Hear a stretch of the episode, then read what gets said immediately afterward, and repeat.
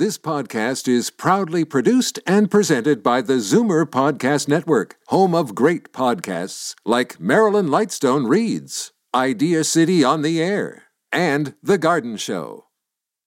You're listening to an exclusive podcast of Fight Back on Zoomer Radio, heard weekdays from noon to one. Fight Back with Libby Znaimer on Zoomer Radio. Welcome back. The flu shot controversy just won't die down. The government keeps insisting there is no shortage while we keep hearing from people who say they can't get a vaccination. Now, after a bunch of people complained that their appointments at Rexall pharmacies were canceled because of lack of supply, the premier yesterday responded by calling out Rexall. As for Rexall, my friends in Rexall, you knew the allocations that you had, so don't overbook people. It's very simple as that. You knew exactly how many flu shots you had, similar to shoppers, so don't overbook. If you know you have X amount of flu shots, book X amount of flu shots. Okay, Rexall doesn't want to respond. I, I can't say that I blame them. Uh, they say they're working with the government, but was that fair? Uh, we have heard from some providers uh, who say that their shipments were short. Uh, you remember the premier just said everybody knows how much they're getting.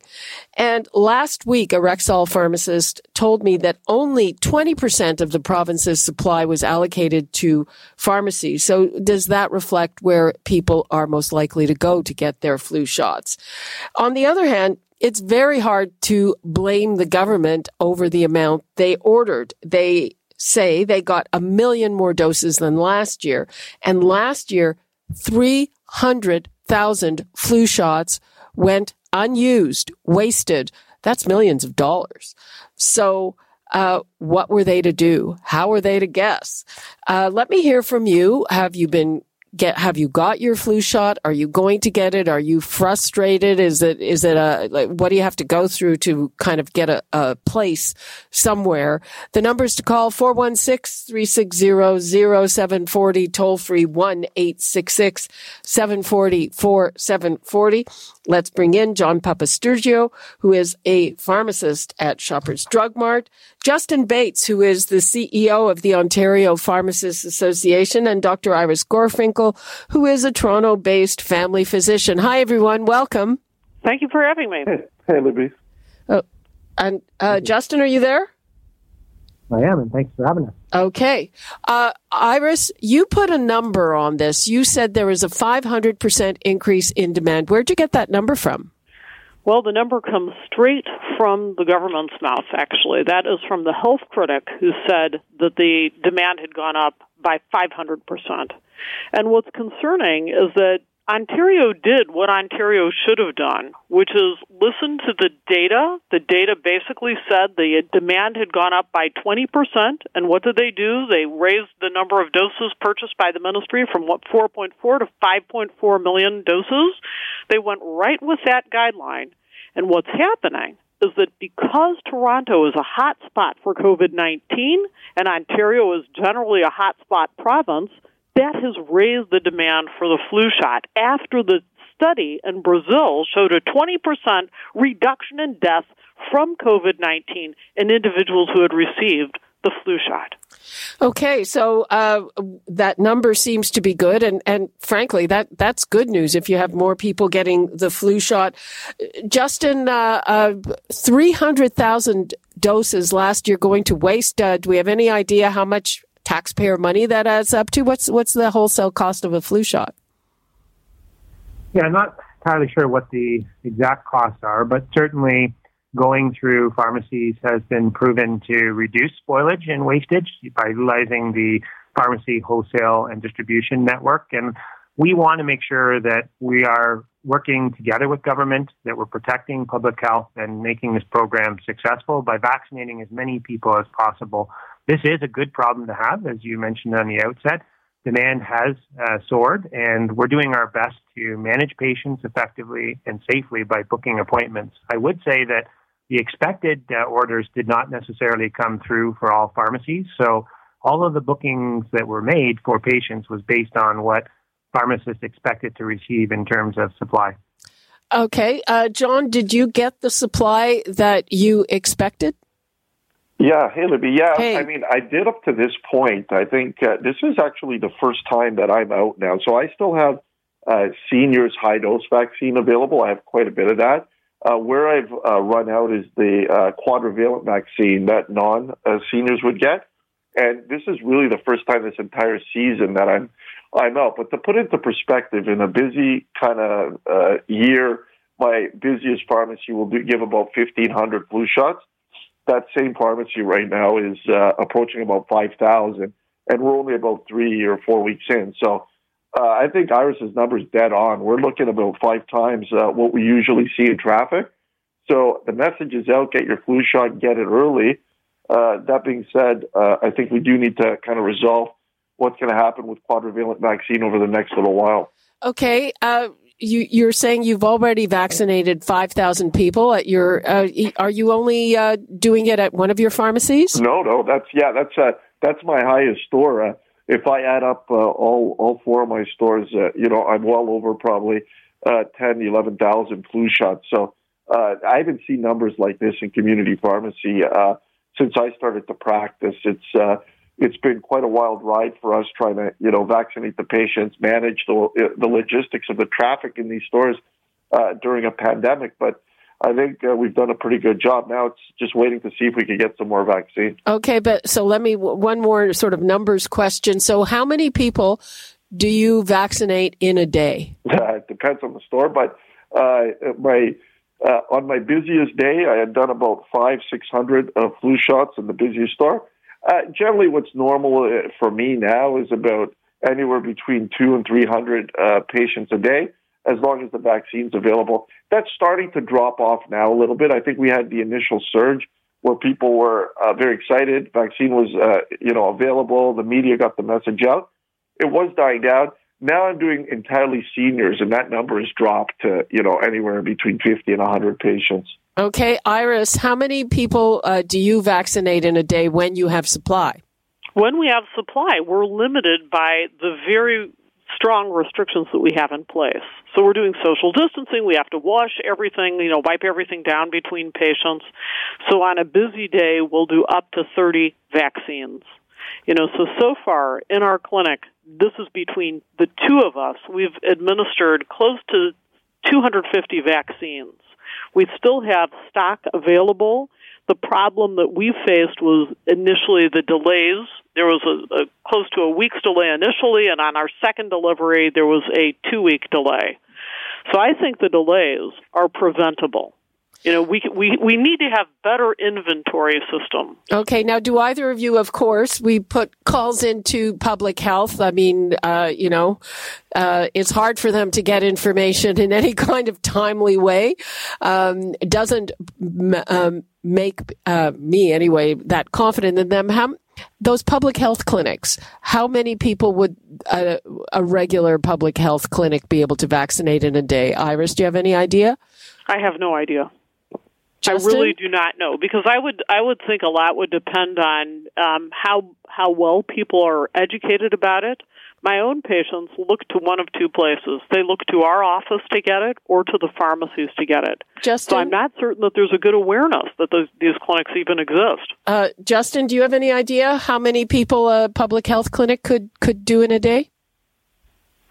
I don't know the the actual number, but I do know that there are fewer clinics that are operating this year uh, than previous years. And you know, you take a, a city like Mississauga, there's one public health unit operating a flu clinic for uh, a large portion of the population. So I think it it speaks to this is complementary. We are all in this together. We need all of the uh, primary care physicians who are participating with flu clinics, um, as well as pharmacies and public health, to get as many people vaccinated. I, I know in Ottawa there was a wait. Uh, over 10,000 people, um, and uh, appointments were booked to the end of November, and they only launched their clinics last week. Uh, yeah, I mean, I somebody, a colleague at work, is going through a public health clinic, and they have an appointment at the end of November. Uh, before I uh, get to the phones, okay. So, uh, do you think, Justin, that the allocation of twenty percent to pharmacies was the right one? I think we're seeing changes in demand patterns year over year. We administered over 1.4 million doses last year. We're uh, very accessible and uh, certainly a convenient option.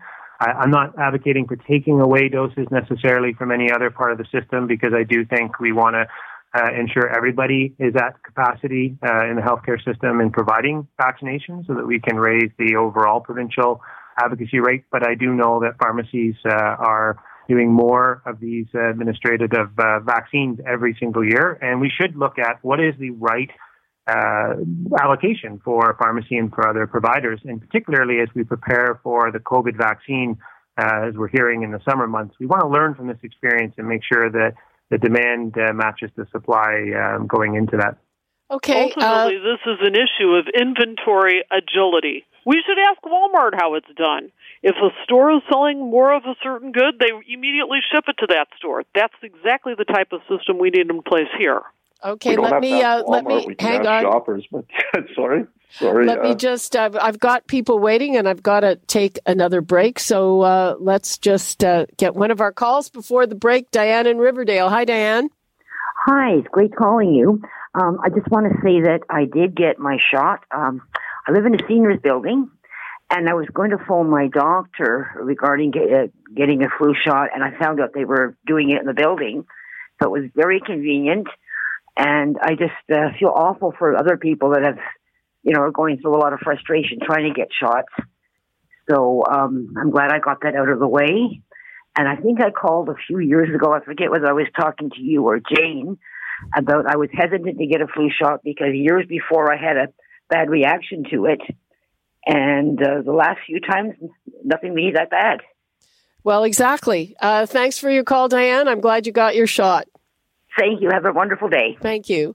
Thank you. Bye bye. Bye bye. Okay, let's begin with the call from Linda in Hamilton. Hello, Linda. Hello. Thanks for taking my call. You're welcome. Go ahead. I tried. I uh, made an appointment with my doctor about a month ago, actually, to get a high dose flu shot, and they did advise me at the time, November 11th was the date, that they may not have it in. They weren't sure how many um, doses they were going to get. So in the meantime, I have um, cataract surgery scheduled for the 9th, so I went to my local pharmacy, very, very small little one. She said, I think I'm getting some in. I'll take your name and number. And last Friday, I got my high dose.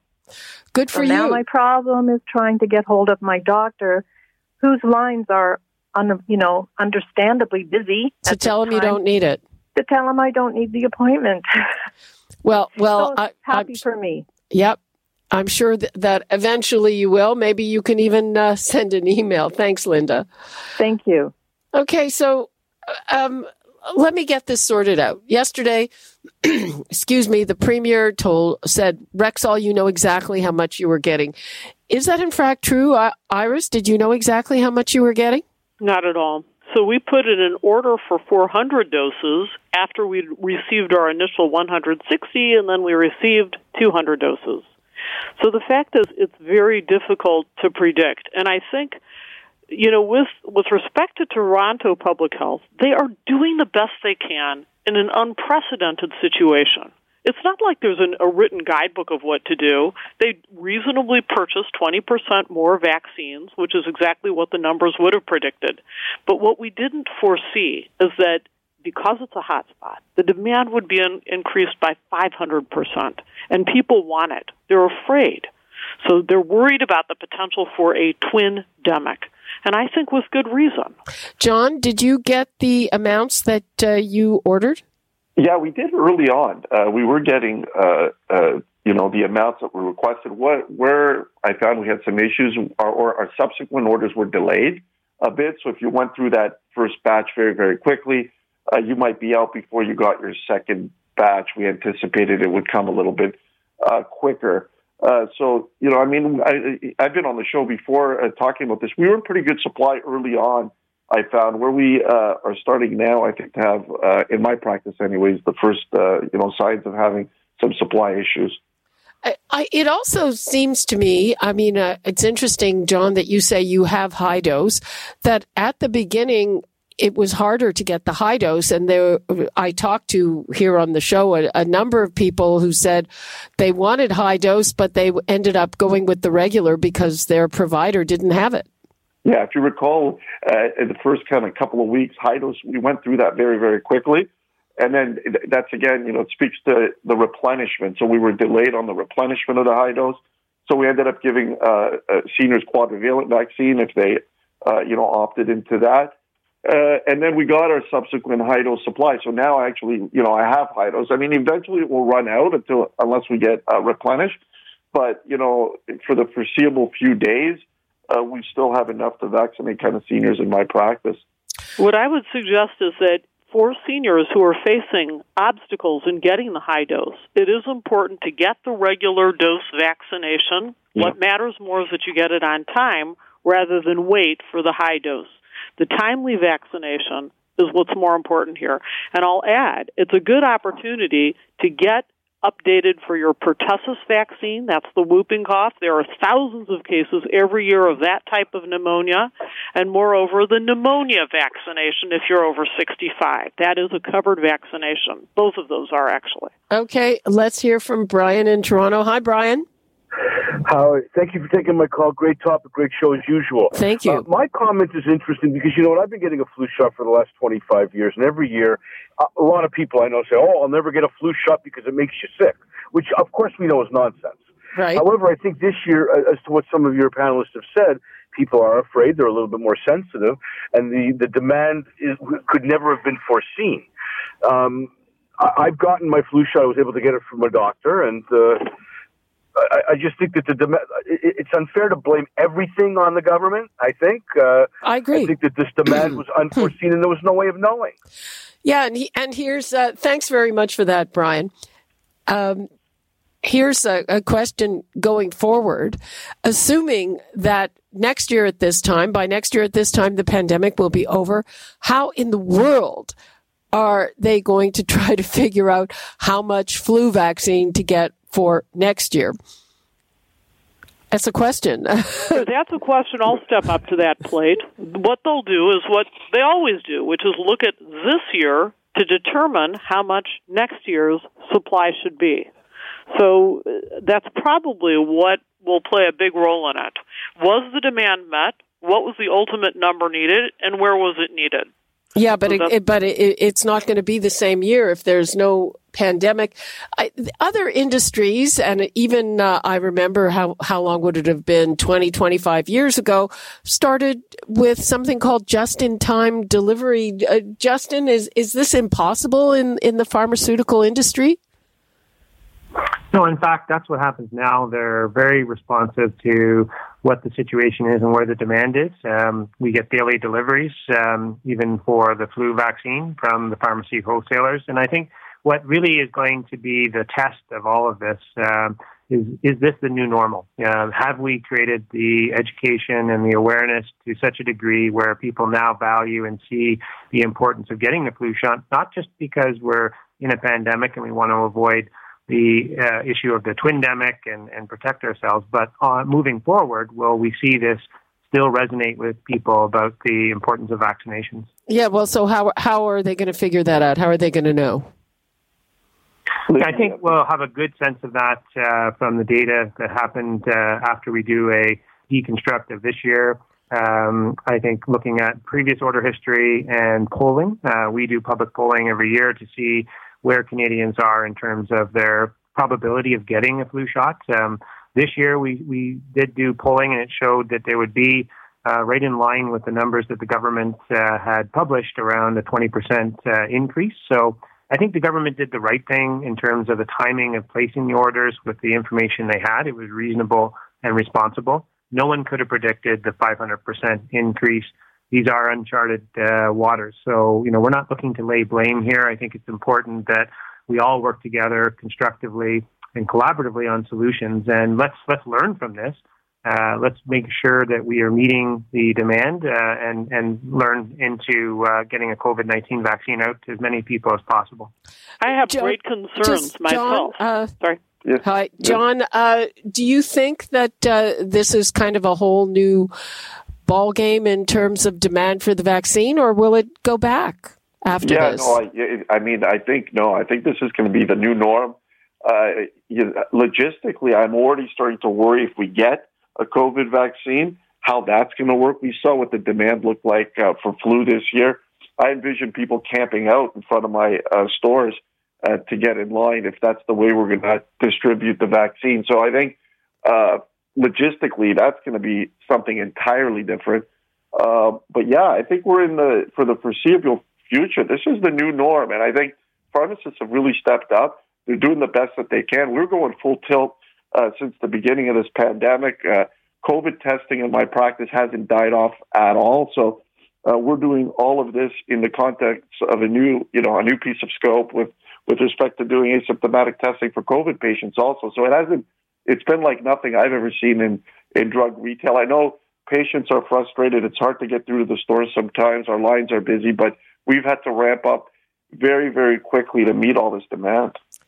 Yeah, I still don't. I mean, I don't. Iris, are you confident that it's the demand next year will be the same as this year? Why would you think that? It will be at least as much next year. I don't think COVID nineteen is going away anytime soon.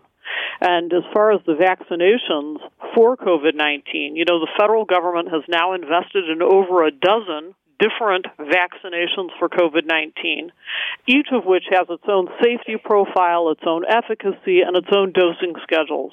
So I'm, I'm concerned that we could be in deep doo doo unless we have systems that are, are documenting for seniors and adults especially exactly who has had what vaccine and when. Without that information and, and organized in a way that everyone can access it, we may have a serious problem on our hands. Okay. New I, doses come out, new vaccines are, are emerge.